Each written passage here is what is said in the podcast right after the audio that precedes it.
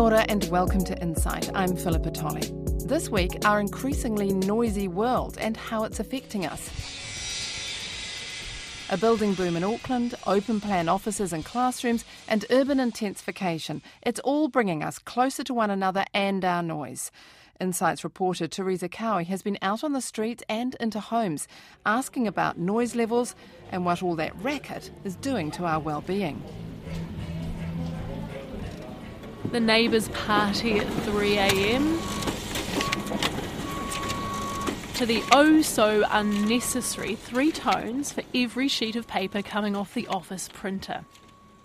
Which noises annoy you the most? This guy's snoring. How bad? What's it like? I think it's the rhythm where you're just starting to sleep and it just yanks you out of that, and then you start settling in again and it's back. It kills me.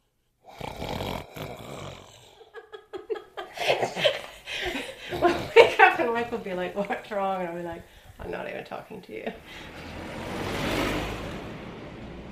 When you're lying in bed at night and you can hear cars zooming past and the road noise is terrible. Yeah, and especially when the road isn't just smooth tar seal, when it's gravelly, it's much noisier. I once lived in London and lived in a lovely old flat, but it was obviously built before modern sound insulation standards, and we could hear every noise from the guy living in the flat above. You could hear literally everything going on in the bathroom, which happened to be directly above our bedroom. So, be lying in bed at night or in the morning and literally hearing this chap above using the loo directly above our heads, it was a very disconcerting experience. when I'm in a different toilet that's not at home um, and there's a hand dryer and it goes it makes me cover my ears. It's annoying, distracting, and has a tendency to get in the way of a good night's sleep. But what exactly is noise? This acoustics consultant says that's largely up to us. We need to separate the concepts of noise and sound. So, sound is simply the uh, pressure waves hitting your eardrum and that has been perceived by the brain. Noise is a type of sound that is something you don't want to hear. So it becomes noise depending on its character, depending on its level, and depending on whether or not you like it. If you live or work in central Auckland, you could be forgiven for thinking the world is getting noisier. There's a building boom underway in the city apartments, a shopping centre, a new underground railway. All that and changes to planning rules mean more homes can be built on less land, and increasingly Aucklanders will be living more on top of one another, making all this noise seem inescapable. And the building of Auckland's underground city rail link and a shopping centre at Britomart is a very noisy business indeed.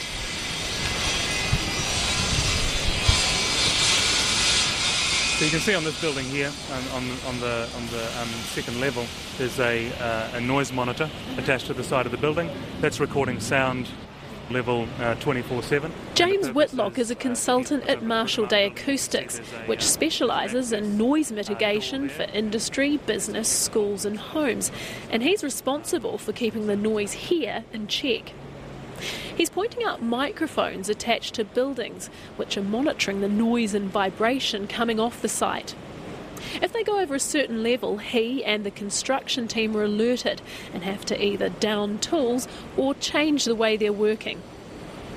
So, when it comes to the effects of noise on people, there are uh, national standards that govern that.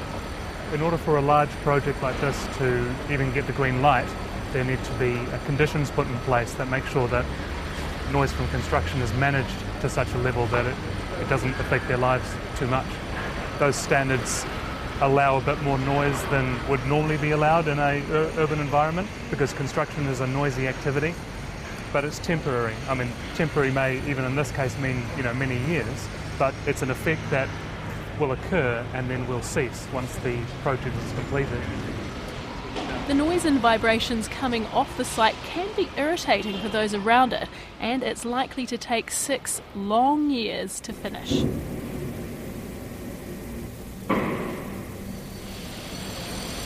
We can hear a sort of full orchestra, full range of the construction noises here.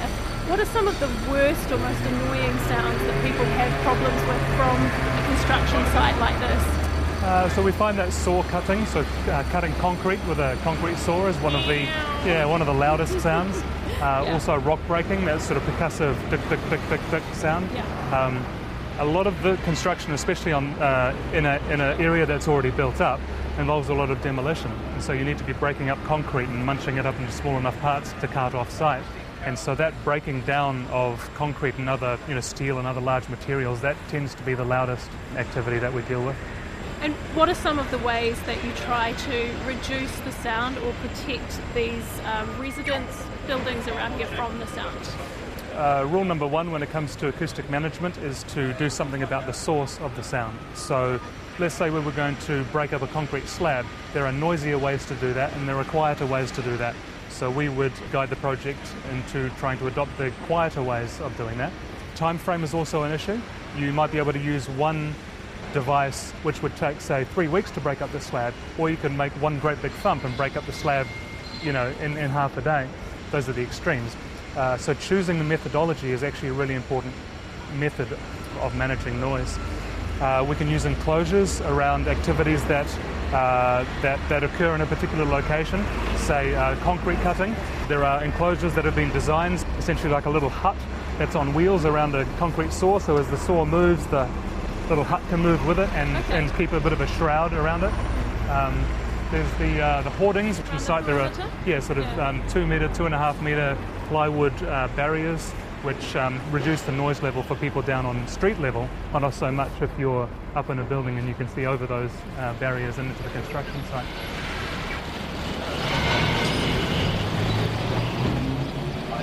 James Whitlock says although the noise can be difficult to take, short term pain for the long term gain of a better city. But as temporary as the building site is, it's still going to be years of noise. So, how does being exposed to noises we don't want to hear affect us and our health? Peter Thorne, a professor of audiology at the University of Auckland's Medical School, says it's more than just an annoyance. We're starting to realise that it has quite multiple effects and it's a stress. So I think that's a very important thing. It's a stressor which actually can have effects on your hearing. So that's the sort of auditory side of things which we have a lot of information about. But we're also starting to realise that it has a lot more effects on general health, in particular cardiovascular health and a number of other conditions that do actually mean that it has more generalised effects on health. And Professor Thorne says if your bedroom's near an airport, you're at even greater risk. A lot of the interesting work around the extra health effects, and particularly in cardiovascular disease, has come from some studies which has looked at airport noise, for example. And if you look in areas like in Amsterdam and in the UK, that there is a higher incidence or prevalence of cardiovascular disease in areas around airports, which in fact uh, has been pegged back potentially to excessive noise. When it comes to heart conditions and heart issues, how is that connected to the noise? Is it is it all because of the effect of the stress? Yeah, it's an interesting question. We sort of recognise that there is actually a stress component, um, and so there are hormonal effects which actually can lead to additional cardiovascular effects. And also, the, the other part of it is actually really also around fatigue and sleep deprivation. Um, so that then comes from the inability to be able to, to sleep because of the, the noise, the environmental noise, and that itself can then have a deleterious or, or raised cortisol levels and, and, and hormonal levels that can lead to a stress response. We've been programmed by evolution to treat sounds as possible sources of danger. When your brain's been put on high alert, getting to sleep or staying asleep can be hard. And even if we do manage to drift off, the quality of sleep might be degraded. Because even while you're sleeping, your body might still be reacting to the noise around, causing you to have a racing heart, to toss and turn, or wake up. So, if living with unwanted noise is so bad for our health, how can we try to design it out of our lives? When it comes to keeping noise out of our houses and apartments, the materials used are everything. So I'm meeting with acoustics consultant Sean King, who's going to use a virtual reality simulator to show me what difference building materials and design can make to soundproofing an apartment. Apparently, immersing myself in the noise by seeing as well as hearing is key. Time to grab some virtual reality goggles. I'm in the Marshall Day Acoustics listening room, and it's a bit of a padded in here, surrounded by little speakers. And I'm going to have this virtual reality experience where I'm going to be looking in here, and uh, I can see an apartment and hear what it might sound like if I've got my stereo up or if my neighbours have got it up. So um, I'll just give this a try and be transported into this very smart-looking Swedish apartment. Okay. So you the wall to your left Yeah. is uh, identical apartment, and we're going to play the stereo within this apartment you're in at the moment, and you can adjust the volume to what you think is a acceptable level. Okay, so I'm in my apartment, kicking back and playing. Oh, Cool, yep. am I controlling the volume? You are controlling the volume. Okay. And is that an acceptable level? Well, I guess you've got to think about what you'd like to listen to on a Saturday afternoon, having a wine. Oh, having a wine probably a bit louder. Um, so now I can. Um, so now what you're listening to is that in the adjacent apartment. Okay, so it's wines in the apartment next door now. Yep. A bit of and, you, and music. you're trying to okay. relax after a hard day at work. And Uh huh. Or get the baby to sleep or something. Yep. Oh, that's annoying. so this is what we call a lightweight wall, which is just plasterboard and timber studs. Mm-hmm. Um, you could have a concrete wall between you and the neighbour, and I can demonstrate that next. Okay. Yeah, there's a definite sort of thud going on. You can't actually enjoy the good parts of the music, just the annoying bass. Yeah. So now you're listening to a concrete wall. I could barely hear anything at all with that concrete wall. But while there might be some ways to seal ourselves up in our homes away from the noise, we can't always have total control. What about the noise we have to endure at work? Improvements to health and safety equipment and procedures mean agriculture and industry workers are better protected from loud noises than they once were. But the widespread adoption of open office spaces is causing its fair share of grumbles about noises and distractions. So I've brought Victoria University's Dr. Jeff Plimmer to this open plan office to find out a bit more about how the noise from this type of space might affect our work. It varies depending on the circumstances, but one study found that no noise, particularly if the task was routine, could be, in, bit, in a sense, a bit harmful to productivity. Some noise uh, could actually be stimulating and help people maintain focus on a fairly routine task, but too much noise becomes overstimulating or stressful and seem to lower productivity. And the authors of this study relate it to the Yerkes Dodson law, which is the curvilinear relationship of stress that some stimulation or stress is good for us, but too much becomes harmful. Dr. Plimmer is the director of the University's School of Management and researches workplaces and how they affect our productivity. So, if I look at open plan offices, there seems to be a trend for them getting more condensed and smaller, both internationally and in New Zealand. In New Zealand, since the Christchurch earthquake, uh, government has had a focus on shrinking the, the meterage area per worker. One of the efficiency gains that were recognised that came out of that exercise out of Christchurch. And with that, the chance of being interrupted or overhearing conversations has increased. And the research shows that that seems to have some quite negative effects on people in terms of uh, the sense of higher workloads, ability to focus, to concentrate, to be productive at work. While cost is a very enticing factor for businesses, it's not the main reason presented to workers for breaking down the walls. The original reason it was promoted was to encourage office communication, and there's mixed research whether it does on that. And that probably depends on the nature of the job, whether the job really requires that or not, and as well as leadership and other things. But he says the research suggests frustration and stress from the extra noise can undo all that. This seems to increase the possibility of poor workplace interactions, such as conflict and negative outcomes like that. Mm-hmm. Most people who've worked in an open plan office would know that, uh, particularly if there's conflict with co-workers, it's harder to deal with. If it's a really great community, then that's that can be fantastic. But the consequences of a poor relationship seem to be higher, uh, and that's obviously stressful to people. And also, psychologically, just the experience of overhearing conversations uh, seems to be stressful in itself, and that shows up in the reported higher perceived workload.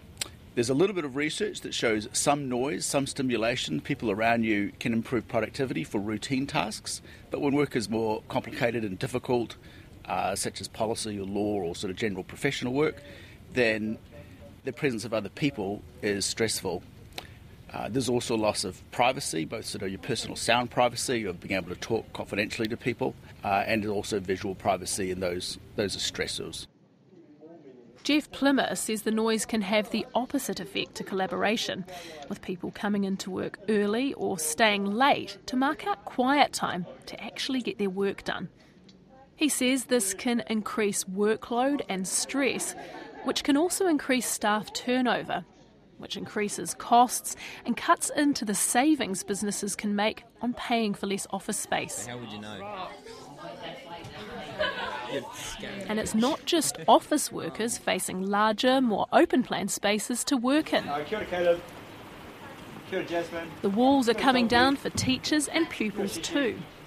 All over New Zealand, the Ministry of Education is moving away from traditional one room, one class type classrooms and building what are known as innovative learning environments. This classroom would take 75 students, and so roughly that would be three traditional classrooms. But there are a lot more spaces here than just three spaces, aren't there? How many have we got here? What sort of spaces?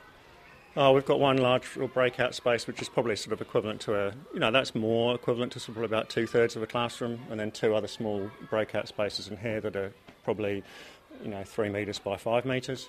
Um, and then there's lots of sort of little nooks and crannies. Chris Bradbeer is Associate Principal at Stonefield School in Auckland.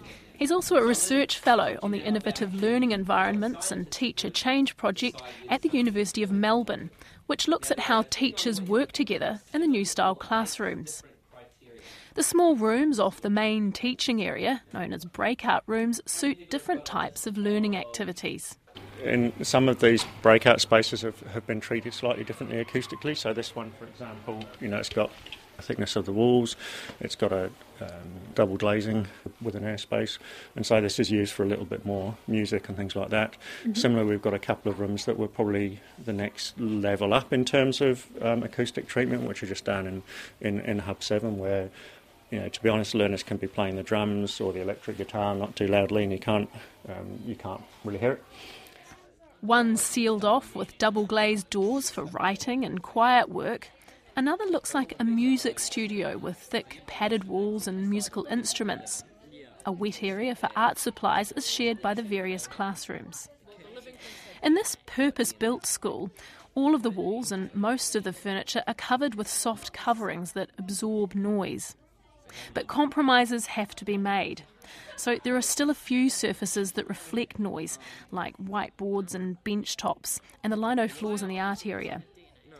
Chris Bradbeer says the glass doors that separate the various breakout rooms, including this one, sometimes used to edit video and music recordings, have to stay obviously it's, it is glazed, which acoustically is, you know, then becomes a bit of a reflective surface. But in a teaching and learning context, especially in a primary school, we have a, a duty of care, if you like. So visibility and what you might call passive surveillance, for want of a better word, is an important thing.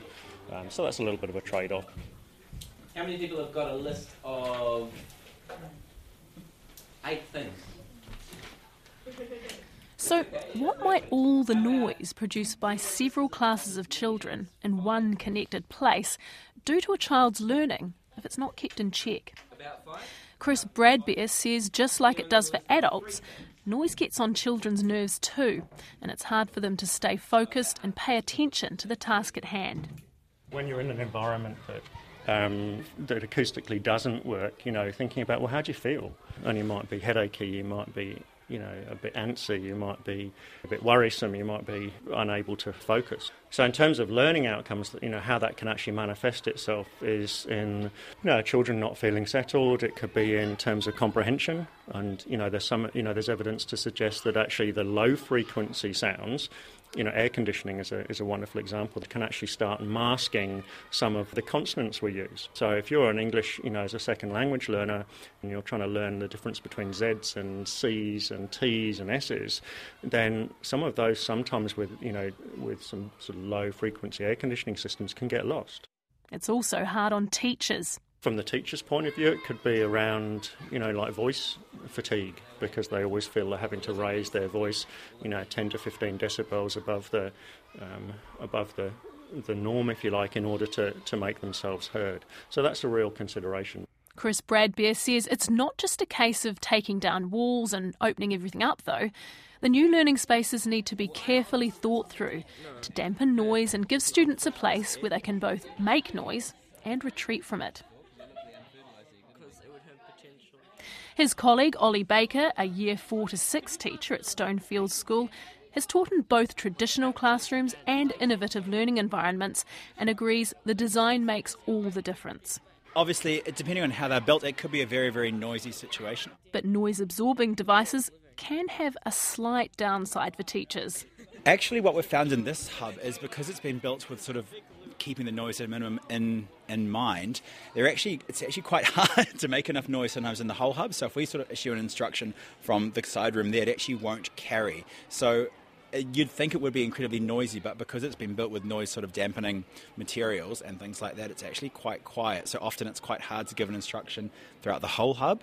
Um, and if you do sort of go to a corner or another little edge of like that, it is quite quiet. So while it, it, it seems to be lots and lots of children and you think it would be a lot of noise, if you actually come in during learning time, you'll actually find that it's not so over the top. So if you need to call a group in from over that end of the room, then you do need to just go over to them. You actually will need to go over them. You can't just sort of holler because it does actually dampen the noise right down. Noise. We don't want to hear it. We're mostly under the false impression that we don't make it, and sometimes we're actually just bringing it on ourselves.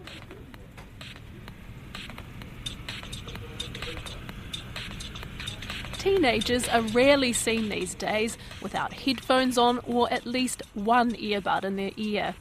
And that could be putting their hearing at risk. According to the World Health Organization, 1.1 billion teenagers and young adults are at risk of developing hearing loss from using personal audio devices at damaging levels of sound and from noisy entertainment venues like nightclubs and concerts. The WHO says nearly half of young people in well off countries listen to unsafe levels of sound through portable music players and smartphones. The amount of hearing loss that you might get is actually related to the intensity of the sound and the length of time that you're exposed. So, with a portable device, you can plug your ear into this device and you can go for many, many hours at a level which, in fact, we know is above the th- potentially above the threshold for causing damage. So the point about these devices is that they actually can give you quite a, a, a noise dose, quite simply because you've got a device that can give you high levels of noise over extended periods of time. Hearing loss tends to be more associated with the older generation, but audiology professor Peter Thorne says it looks like that's changing. There are some studies where younger people coming into the workforce, for example, there's areas where they might take audiograms and do hearing tests when they come into employment, so like in the military, for example.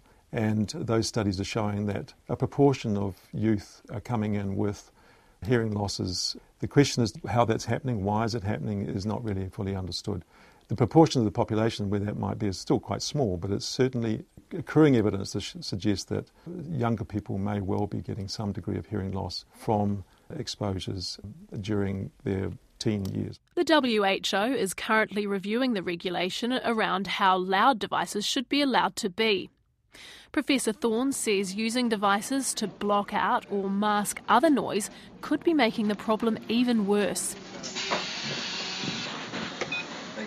If you're in public transport, for example, there's a lot of noise around you, so the only control you've got to be able to see, to, to hear more, the sound that you want to hear better over your device is actually to turn up the volume.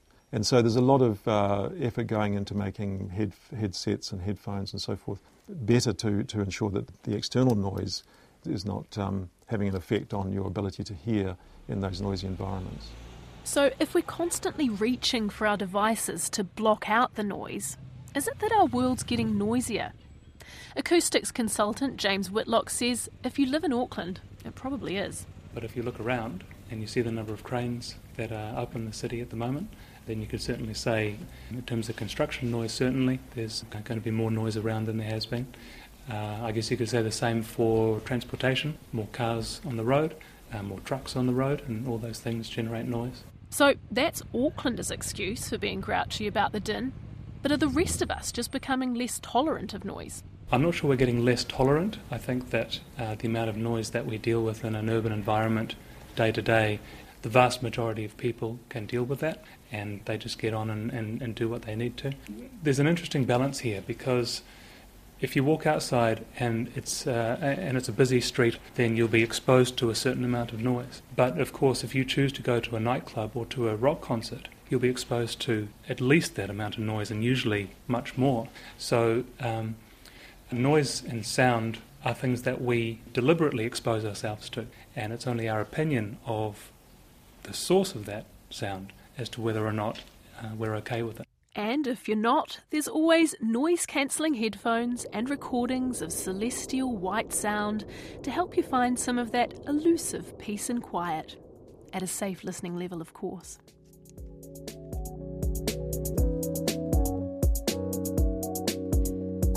Program was written and presented by Teresa Cowie. You can explore and listen to other insights from our page at rnz.co.nz forward slash insight, or head to iTunes, Spotify, or wherever you get your podcasts. Next week, we hear from young people about the dangers of ending up on the employment scrap heap and what should be done. I'm Philippa Tolley, and that's all from Insight for today. Join us again next week.